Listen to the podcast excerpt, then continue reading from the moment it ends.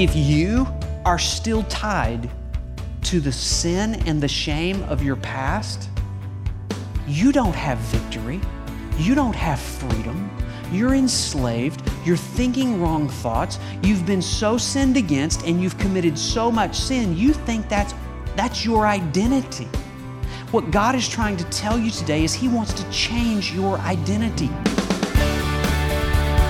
Welcome to Resonate with Trent Griffith, Senior Pastor of Harvest Bible Chapel in Granger, Indiana. I'm Aaron Paulus. Last week, Pastor Trent introduced us to a woman named Rahab.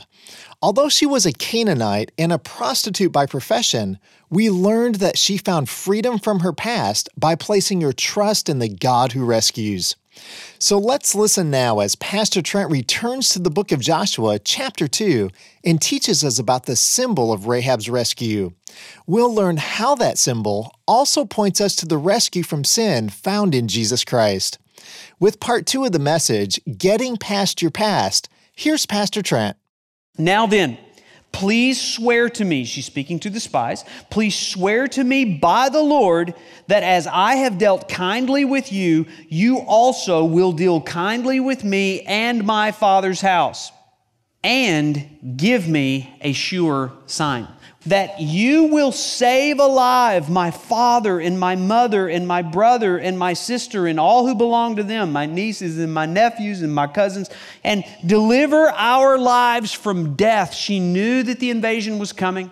She knew that God was going to wipe out this country, but she wanted out alive. And so she asked them for a promise. She asked them for a sign. The men respond in verse 14. And the men said to her, Our life for yours, even unto death.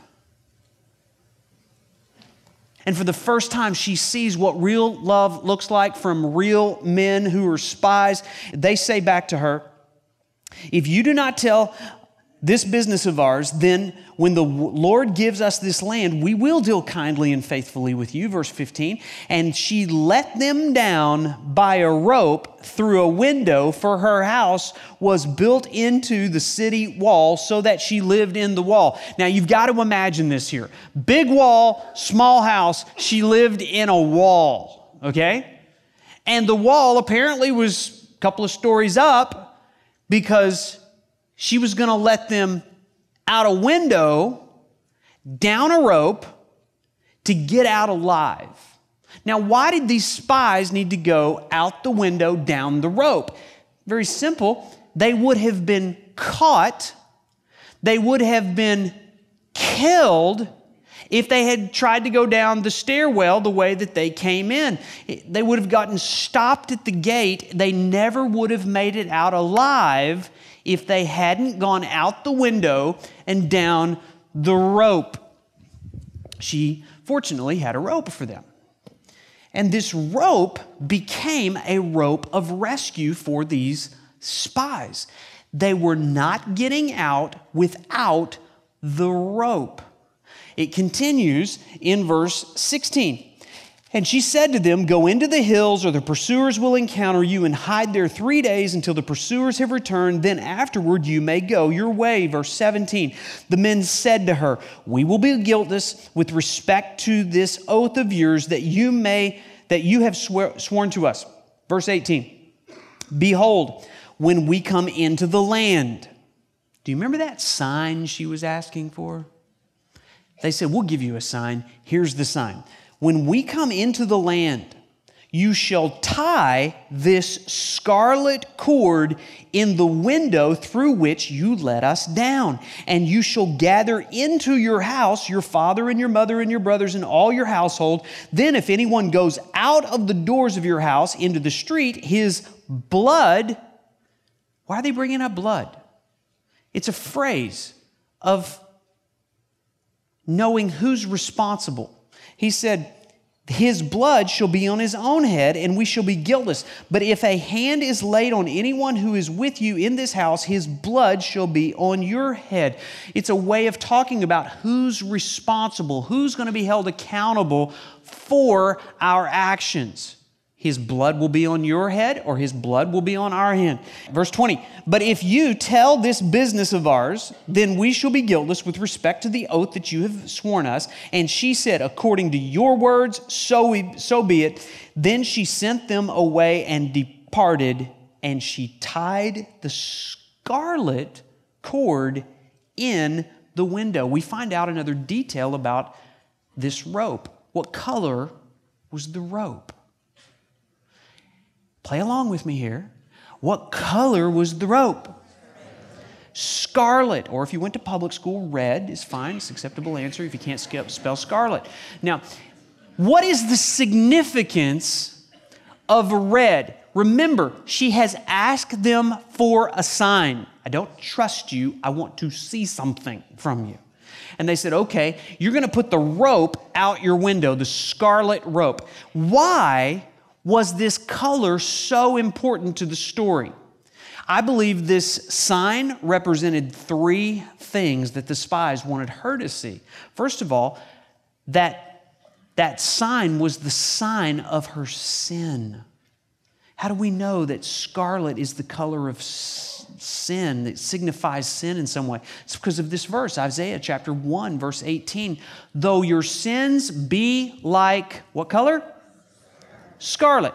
If I was writing the Bible, that's not an announcement, by the way, but if I was writing the Bible, I would have put black. How many of you would have gone with black there? Though your sins be like uh, black, like a stain, like, you know, really dark mud and dirt, you know. He doesn't use the color black, he uses the color red. Though your sins be like scarlet, they shall be as white as snow. Nobody in Florida or Arizona understands this verse. We understand this verse, okay? We know what snow looks like, right? Anybody need a picture of, you don't need that. I don't need to put a picture of snow. I don't need to do that, right? But what's the significance of red? How many of you as parents have uh, um, given your children uh, juice or Kool-Aid in a cup? And yet, because your children, like my children, have no dexterity, it doesn't stay in the cup it ends up on their clothes or on the carpet. Am I just my children, or has anybody else experienced this, right? How easy is that to get out? Is that hard to get out? It's almost impossible to get out a red, scarlet juice stain on carpet or on a white shirt. And that's what he's trying to communicate to us. It is almost impossible to get the shame of sin out of our lives. But he says, though they are red, like crimson, three different colors of shades of red, scarlet, red, crimson. Do you need to understand what we're talking about here? They, though they are red like crimson, they shall become like wool, white wool. What animal produces wool? A lamb. What was the sign these spies were trying to get her to see that the sign she was asking for was a sign of sacrifice. A sign of sacrifice. Remember these do you remember what these spies had gone through 40 years earlier? They were the slaves in Egypt. And the only way they got out of Egypt alive was by red red blood from a spotless lamb being smeared all over the doorpost as a way of escaping the judgment that was coming from the death angel. And God passed over them because the death angel saw the color red. And these spies said, Yeah, that's a red rope. That's perfect because red is the color of rescue. This is what you need to do, Rahab. Hang that red rope outside the window. Interestingly, we went through the doorpost and then we went out this window. And so now you hanging the color red outside the window is going to be our way of knowing we're going to pass over you and you're going to be rescued. You're going to be saved because they understood that rescue is always accomplished through the color of blood. We don't know how the rope got red. Maybe it was dyed, maybe it was dipped in blood, and that's what made it red. These spies, they understood the significance of blood. Do you understand the significance of blood to redemption? Those of you that are carrying guilt and shame for sin, even though you made a commitment to Christ years ago, maybe continue you continue to be plagued by things that happened last week or last month or 50 years ago for that matter. Do you know what you need to be reminded? You need to be reminded about what the Bible says about the power of the color of blood. Notice this in 1 Corinthians chapter 5 verse 7. He points back to Egypt and says, "For Christ our Passover lamb has been sacrificed. Christ once and for all paid for all the sin of all the people who had ever repented and believed. And if you are in Christ, He is your Passover lamb. He has provided your rescue through His blood because He was sacrificed. Hebrews chapter 9, verse 14. The blood of Christ will purify our conscience from dead works to serve the living God. Ephesians 1 7, in Him we have redemption through his blood, the forgiveness of our trespass according to the riches of his grace. 1 John 1 7, the blood of Jesus, his son, cleanses us from all sin. Revelation 1 5, Jesus Christ, who loves us and has freed us because we once were slaves. He's freed us from our sins by His blood. The color of rescue is the color of blood. And these spies knew there is no way we're getting out of this alive without the color of blood. What's so significant about this color of blood? I want you to see it here. Notice in verse 21, she did something so significant. And she said, According to your words, so be it. Then she sent them away and departed. They departed, and she tied the scarlet cord to the window. I need a little help up here. Sam and Olivia, I need you. And um, uh, Colin, I'll take you. So, yeah, come on up here. Need some, volunteer, some victims, volunteers. Uh, you are in the sermon, okay? So, uh, I got some things up here for you. Um, I got two signs up here. Let's see. Um, um, Olivia, come right over here. Um, you get the uh, bad draw today. You will represent sin and shame. Uh, just stand right there if you would. And um, Sam, you get to represent the blood and the cross, okay? Now, you're useless at this point. Just hold on. All right. Now, this is what I want you to understand. In the story, we find the story of us. And let me just say as a precursor here, I'm not sure where the explanation and the I'm not sure where the explanation stops and the illustration begins, but it is not insignificant that this rope is the color of blood. When you are born into this world, you are tied to sin and shame.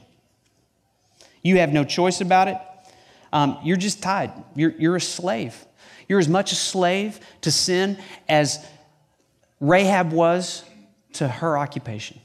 You're, you're tied up. You're bound to sin and shame. Some of you today are still bound to sin and shame, and you need a rescue. And what God is trying to say to you through this story is you need to tie your rope to something else. Now, these spies that were there, they had somehow gotten caught up in the place of Rahab's sin and shame. Remember, they're having this conversation in her house on the roof. There had probably been some sinful things that had gone on on that roof. And there they were. They weren't in sin, but they were in the place of her sin and her shame. And in some sense, they were tied to it. And as a matter of fact, if they didn't get out of there, they were going to die along with her. Please hear me. The only way that the spies were going to get out of this alive, if they could trust the rope and repel out of the place of sin and shame to the place of rescue, and in their minds, that had something to do with the color of blood. Do you understand? That our identity will be determined by which end of the rope we're tied to. If you are still tied to the sin and the shame of your past, you don't have victory. You don't have freedom. You're enslaved. You're thinking wrong thoughts. You've been so sinned against and you've committed so much sin, you think that's, that's your identity. What God is trying to tell you today is He wants to change your identity. The rope of redemption unties you from the shame of your past and ties you to the blood and the cross of Christ. And the blood and the cross of Christ pull you out of your past identity and give you a new identity in Christ. Come here, Colin. Who? Evan. This is Evan. Can I call you Colin? This is Evan. So Evan Evan represents each of you, okay? And let me just say, I'm looking at you. This is an upgrade for most of you, okay? So this is Evan, and uh, he represents you. And up until you become a Christian, you, like Evan or Colin or whatever his name is, like Evan, you're, you're tied, you're bound. But like Rahab, she made a choice. And even though we said that she she did this by faith, she believed the spy, she believed what she heard about God. It took something more than just intellectually believing that she was going to be saved. What did she have to do in verse 21? She had to tie the rope in the window. If she had just sat there and believed that she would be saved, even though she'd gotten all the knowledge about God, would she have been saved or would she have been destroyed? She would have been destroyed. So she had to intentionally come to the place where she tied herself to a new identity. She was going to get out of this alive the same way that the spies got out of it alive. She had to trust the power of red. The power of that rope. The spies trusted the strength of that rope to get out of the window. She was trusting the strength of that rope to be the signal to the approaching destruction to pass over her and get her out of this. You guys can take all that off and leave that right there, and you guys can head down. My question to you is this Which end of the rope are you tied to?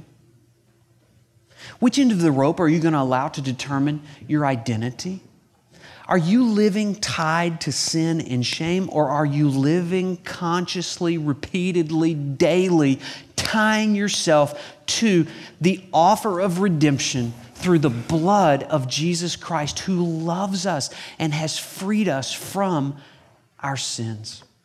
Here's the last thing we're going to learn from Rahab we're going to learn how to go onward in hope for our future. Aren't you curious what happened to her? Let's find out real quick. Now, the end of the chapter here, let me just summarize those last three verses. The spies got out alive and they made it back over across the Jordan River and they went back and told Joshua everything I just told you. Now, I want you to turn two pages to the right, go over to chapter 6, and let's find out what happened to Rahab when the armies of Israel got into Canaan. Look with me in verse 22. Chapter 6, verse 22. And to the two men who had spied out the land, Joshua said, Go into the prostitute's house and bring out from there the woman and all who belong to her, as you swore to her. So the young men who had been spies went in and brought out Rahab and her father and her mother and her brothers and all who were with her, and she and all of her relatives, and they put them outside the camp of Israel. Verse 24 and they burned the city with fire and everything in it. Only the silver and the gold and the vessels of bronze and of iron, and they put them into the treasure, treasury of the house of the Lord. Verse 25. But Rahab, the prostitute, and her father's household, and all who belonged to her, Joshua saved. I told you this when we began the series, but the word Joshua, which actually in the Hebrew pronounced Yeshua, It's exactly the same name that we use for Jesus in the Greek New Testament. Jesus saved her and gave her a new identity. And because she was tied to the color of blood, the judgment passed over and she made it out alive. The same is true for you. The only way you're getting out of this alive without being destroyed by the wrath and the fury of God because He hates sin is to tie yourself to the redemption offered through the blood of Jesus Christ. And do you know what is so amazing about this story? That when Rahab made it out alive, she stood back and watched as the place of her shame and the place of her sin was absolutely annihilated it went up in smoke.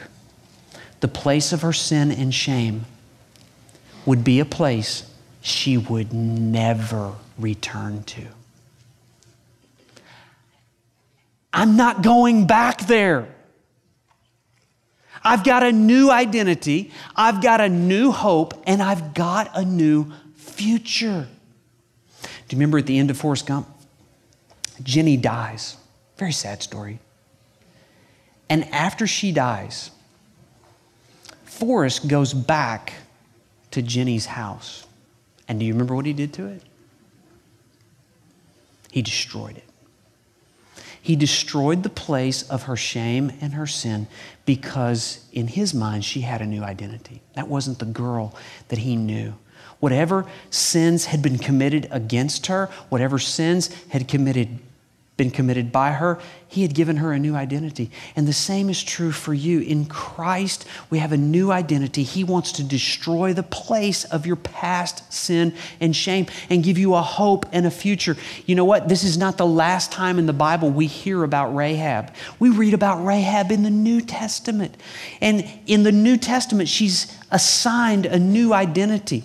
There's two doctrines that we are studying right now. One is called the doctrine of justification. We talk about it all the time around here. It means that Jesus forgives the sin committed by me and treats me as if I've never sinned because he treated Jesus as if he had committed all my sin. That's the doctrine of the justification of God. But there's another doctrine here. It's called the doctrine of expiation. And it teaches this Jesus cleanses not only the sin committed by me, Jesus cleanses the sin committed against me. He gives me a new identity. I'm not tied to the past of my sin and shame. I'm tied to his blood and I'm tied to his future. I'm tied to Jesus. Rahab was tied to Jesus. If you don't believe that, let me prove it to you in the New Testament. In the New Testament, in Hebrews chapter 11, verse 31, she's identified by her faith. By faith. Rahab the prostitute did not perish with those who were disobedient because she had been given because she had given a friendly welcome to the spies. We read about her again in James chapter 2 verse 25 where she's identified by her good works. Rahab the prostitute was justified by works when she received the messengers and sent them out by another way. That's not teaching that you're saved by works. What it's teaching is, is that the evidence of your faith is works. The evidence that she believed God was that she tied the rope. She did something. If there's no evidence that you believe, you need to check out whether or not you really believe. Rahab really believed. Not only is she identified by her faith and by her works, she's identified by her connection to Jesus. In Matthew chapter 1, it tells us the family tree and the legacy of Rahab. Here's the good news Rahab the prostitute one day met a guy and they fell in love and they got married and they had a baby. And the baby's name was Boaz. And Boaz grew up and he fell in love with a girl named Ruth, and they had a baby named Obed. And Obed grew up and met a girl and fell in love, and they had a baby, and the baby's name was Jesse. And Jesse met and fell in love, and he had a baby named David. And David became the king of all of Israel. And David had a legacy that ended up in a baby that was born in Bethlehem named Jesus. Do you understand what this is saying? Rahab was the great, great, great, great, great, great, great, great, great, great, not sure how many greats, but great grandmother of Jesus. Listen, because Jesus saved Rahab, Rahab later resulted in the baby named Jesus. I can't explain that. But what we know is this Rahab's legacy was not her prostitution.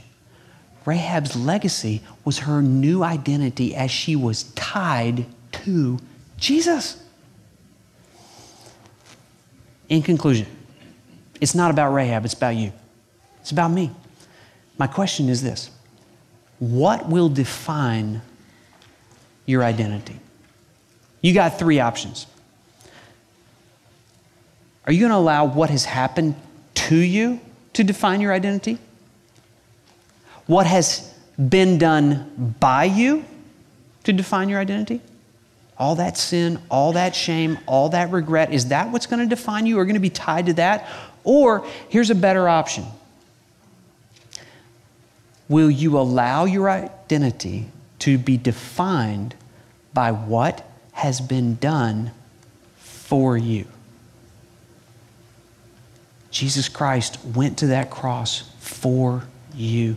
He shed his blood for you. His body was broken for you. What are you going to do in response to that? Are you just going to live your life in sin and shame? Or will you tie your life and your identity to Jesus Christ, the Lamb of God? that takes away the sin of the world.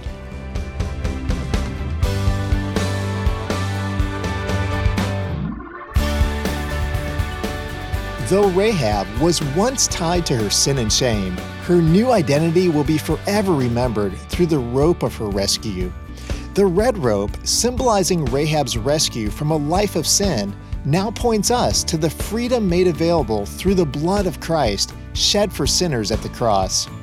Well, each week at Harvest Bible Chapel, we come together to worship the God of our rescue. And we'd love for you to join us this Sunday at our Granger, Indiana campus or our St. Joseph, Michigan campus.